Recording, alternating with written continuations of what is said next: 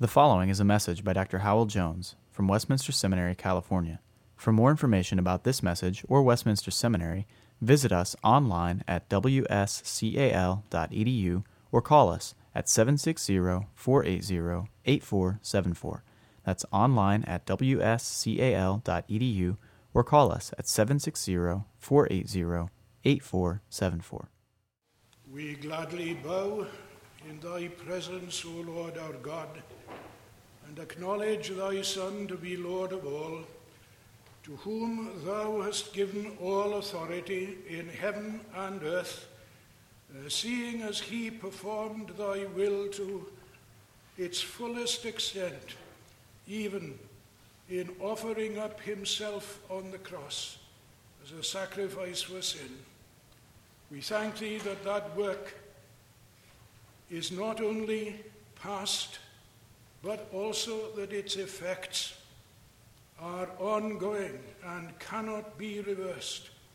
And we thank Thee that today we not only know what it is to continue in fellowship with Thee through His being once and for all forsaken by Thee, but we look forward to that day when all will be consummated for which he poured out his soul, and we will be, as well as all who trust in him, forever with him and thee, in fellowship through the Holy Spirit. Hear us then, receive our thanks, grant thy blessing with thy word. Use the testimony of this seminary for thy glory. Remember all in need, for Jesus' sake. Amen. Be seated, please. Turn to Isaiah chapter 53, the final stanza of this poem, namely verses 10, 11, and 12. Let us hear the word of God. Yet it was the will of the Lord to crush him. He has put him to grief. When his soul makes an offering for sin, he shall see his offspring. He shall prolong his days. The will of the Lord shall prosper in his hand. Out of the anguish of his soul he shall see and be satisfied. By his knowledge shall the righteous one, my servant, make many to be accounted righteous, and he shall bear their iniquities. Therefore, I will divide him a portion with the many, and he shall divide the spoil with the strong, because he poured out his soul to death and was numbered with the transgressors, and he bore the sin of many and made intercession for the transgressors. May God bless to us his word. Uh, this closing stanza is the longest of all five and the, the fullest of them all. Uh, several of the themes that it presents, the truths that it presents, and the terms, the words in which it presents them, uh, are already found in the preceding verses. And in particular, uh, this stanza echoes the first with its emphasis on suffering and triumph. Now, there's far too much in these verses Uh, for us to even try and comment superficially on each verse. I'm not going to even attempt to do that. So there's a sense in which we are not going to complete what we've begun. I feared this would happen before we started, but foolishly went on. Let me, however, indicate to you that in connection with each of these verses, verse 10 refers to the Lord's purpose. Verse 11 focuses on the servant's worth, dignity, and then finally the benefit that accrues to his people as a result of his suffering in accord with the Lord's purpose. I want to focus for a few moments on verse 10. Theoretically, it's manageable. Practically, it won't be. But theoretically, it is. Because it begins and ends with a reference to the pleasure of the Lord. I'm using the King James Version for a, for a reason I'll mention in a moment. Verse 10 begins It was the pleasure of the Lord, the will of the Lord, to crush him. And it concludes The will of the Lord, or the pleasure of the Lord, shall prosper in his hand. And that theme of the Lord's pleasure, the Lord's will, is a general line of approach to all these verses as well, of course, as to the whole poem and to the whole scheme of redemption and the self revelation of God triune in the whole of the Bible. The good pleasure of His will. Well, first of all, then, it pleased the Lord to crush him. I can never look at this verse without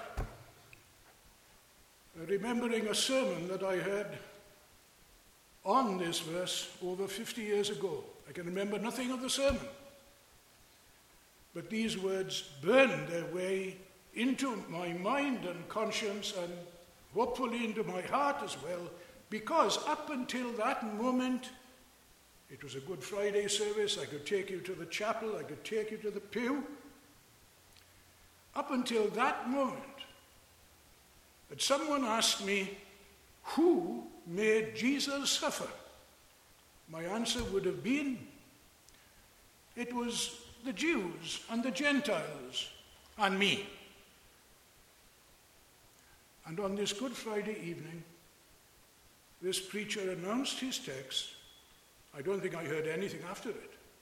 It pleased the Lord to crush him. Now, that may be old hat to you, but I hope it never, ever will be. It's the most astounding fact in the whole of the universe that it pleased the Lord to crush, to bruise,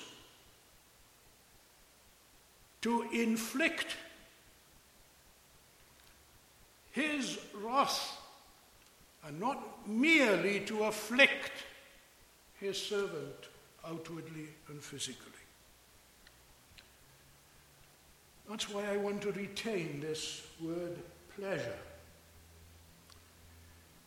not to set up an antithesis between it and will or purpose.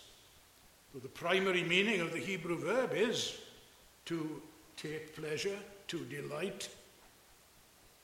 But in order to underline this fact that somehow we can easily forget that Jehovah's will was more than a decision on his part more than a decree on his part. His will was something that he was willing to put into effect, even to put into effect by afflicting his righteous servant. Now, when we use the word please in connection with a request that we make, we understand that we are entirely dependent upon the goodwill of the person whom we ask as to whether that request will be granted or not. It depends entirely on them. We understand we may be refused. And it's even more true with regard to the Lord's pleasure because had he not been willing, had he not been pleased in that sense? To crush his son, there is nothing.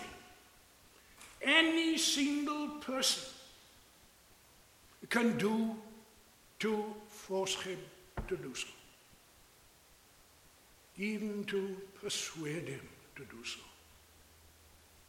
Nothing that we can attempt or present to coerce him into doing it. It is entirely his good pleasure. And here then we are in the hands of God, who, if he is not the Lord Jehovah, means that there is no hope of any salvation for any sinner. But it pleased him. It pleased him to do so. And his servant was willing to suffer as much as the Lord was willing to afflict him. There's no competition, there's no discord in the Holy Trinity with regard to the framing of the whole scheme of salvation and to its being carried out. He wasn't acting contrary to his wisdom. He was acting in wisdom. And he wasn't denying his justice when he acted in grace. It pleased the Lord to crush him. And we have an explanation of that that indemnifies God if he needs to be exculpated and explains the necessity of that suffering. When he makes his soul, and note that word, soul, life, it's in each of these three verses, connects them all together. When he, that is the servant, makes his soul a guilt offering. That's the explanation. What was a guilt offering related to? When anyone offended against any of the holy things of the Lord, and also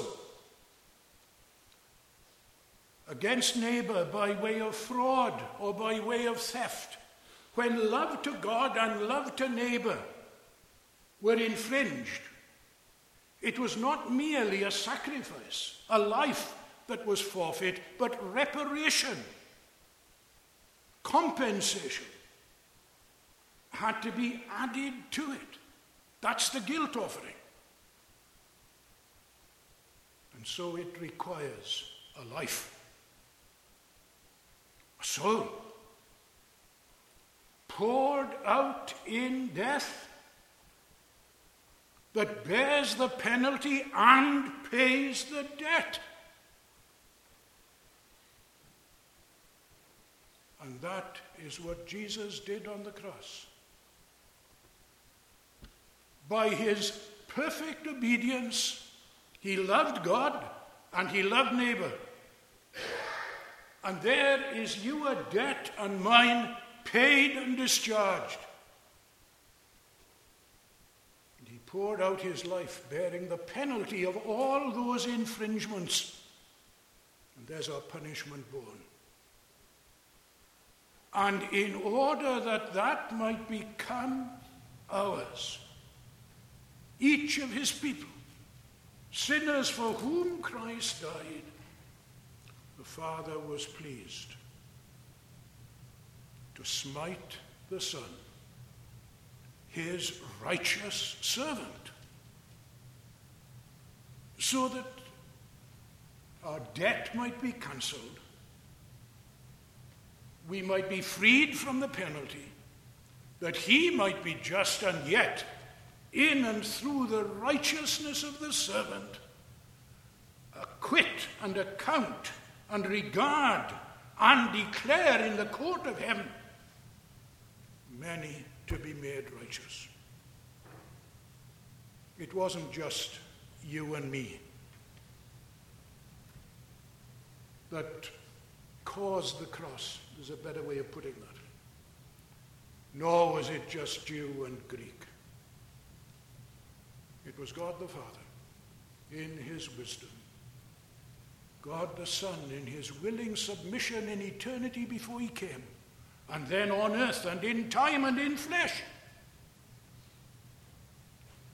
Delighting to do the will of God from his heart, doing it to the uttermost of the law's demands, drinking the cup of God's wrath to the dregs,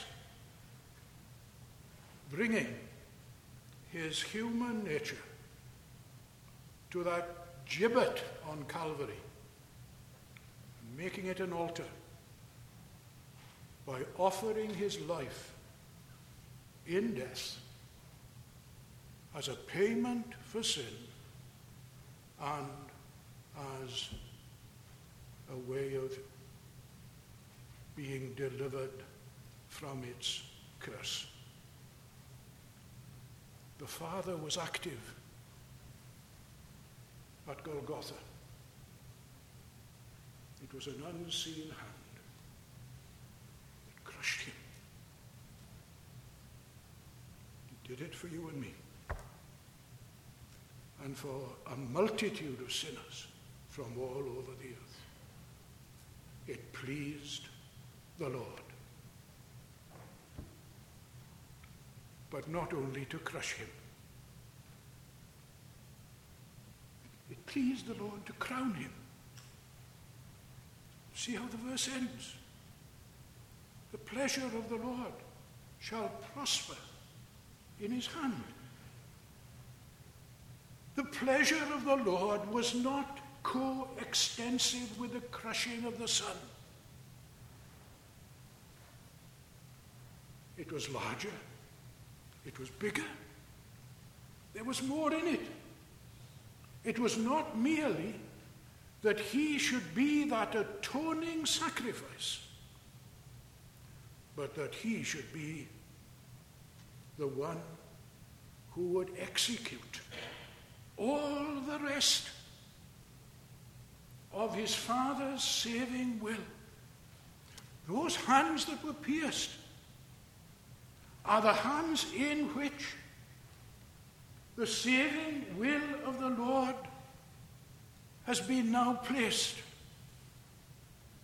The seals are open, the Lamb has been slain. He isn't only a sufferer because of the Lord's will, he's the executor of the Lord's will because he poured out his soul to death. And so it pleased the Lord to crown him, as thou hast given him authority over all flesh, to give eternal life to as many as thou hast given him. That's what he's doing. He shall see his seed. Genesis 3:15. Promise to Abraham. Here is the church being gathered to him from every kindred, tribe, and nation through the preaching of the gospel and the working of the Holy Spirit with the word. He sees his. He sees you and me who trust him. He regards us like that. We are his. We're his sheep. The Father gave us to him. He received us each one from the Father and tasted death for each and every one of us. And now what he's doing is calling us to himself and many more yet to be called. He shall see his seed. He shall prolong days. This is remarkable. Everywhere else in the Old Testament, that refers to long life on earth. Yes, as a type of eternal life. But this length of days follows on the mention of his death. He poured out his soul unto death. He shall prolong his days. What? It's the resurrection, isn't it? He has the power of an endless life. He ever lives to save to the uttermost those who come to God by him. He ever lives to make intercession for them. The pleasure of the Lord is in his hands. His will is being done. His will will achieve its great and glorious end. Let us give thanks to God. we bless thee, O Lord, that thy Son was forsaken by thee, so that we might never be forsaken by thee, smitten and cursed, that we might be received and blessed. Help us, we pray, to trace every, every blessing,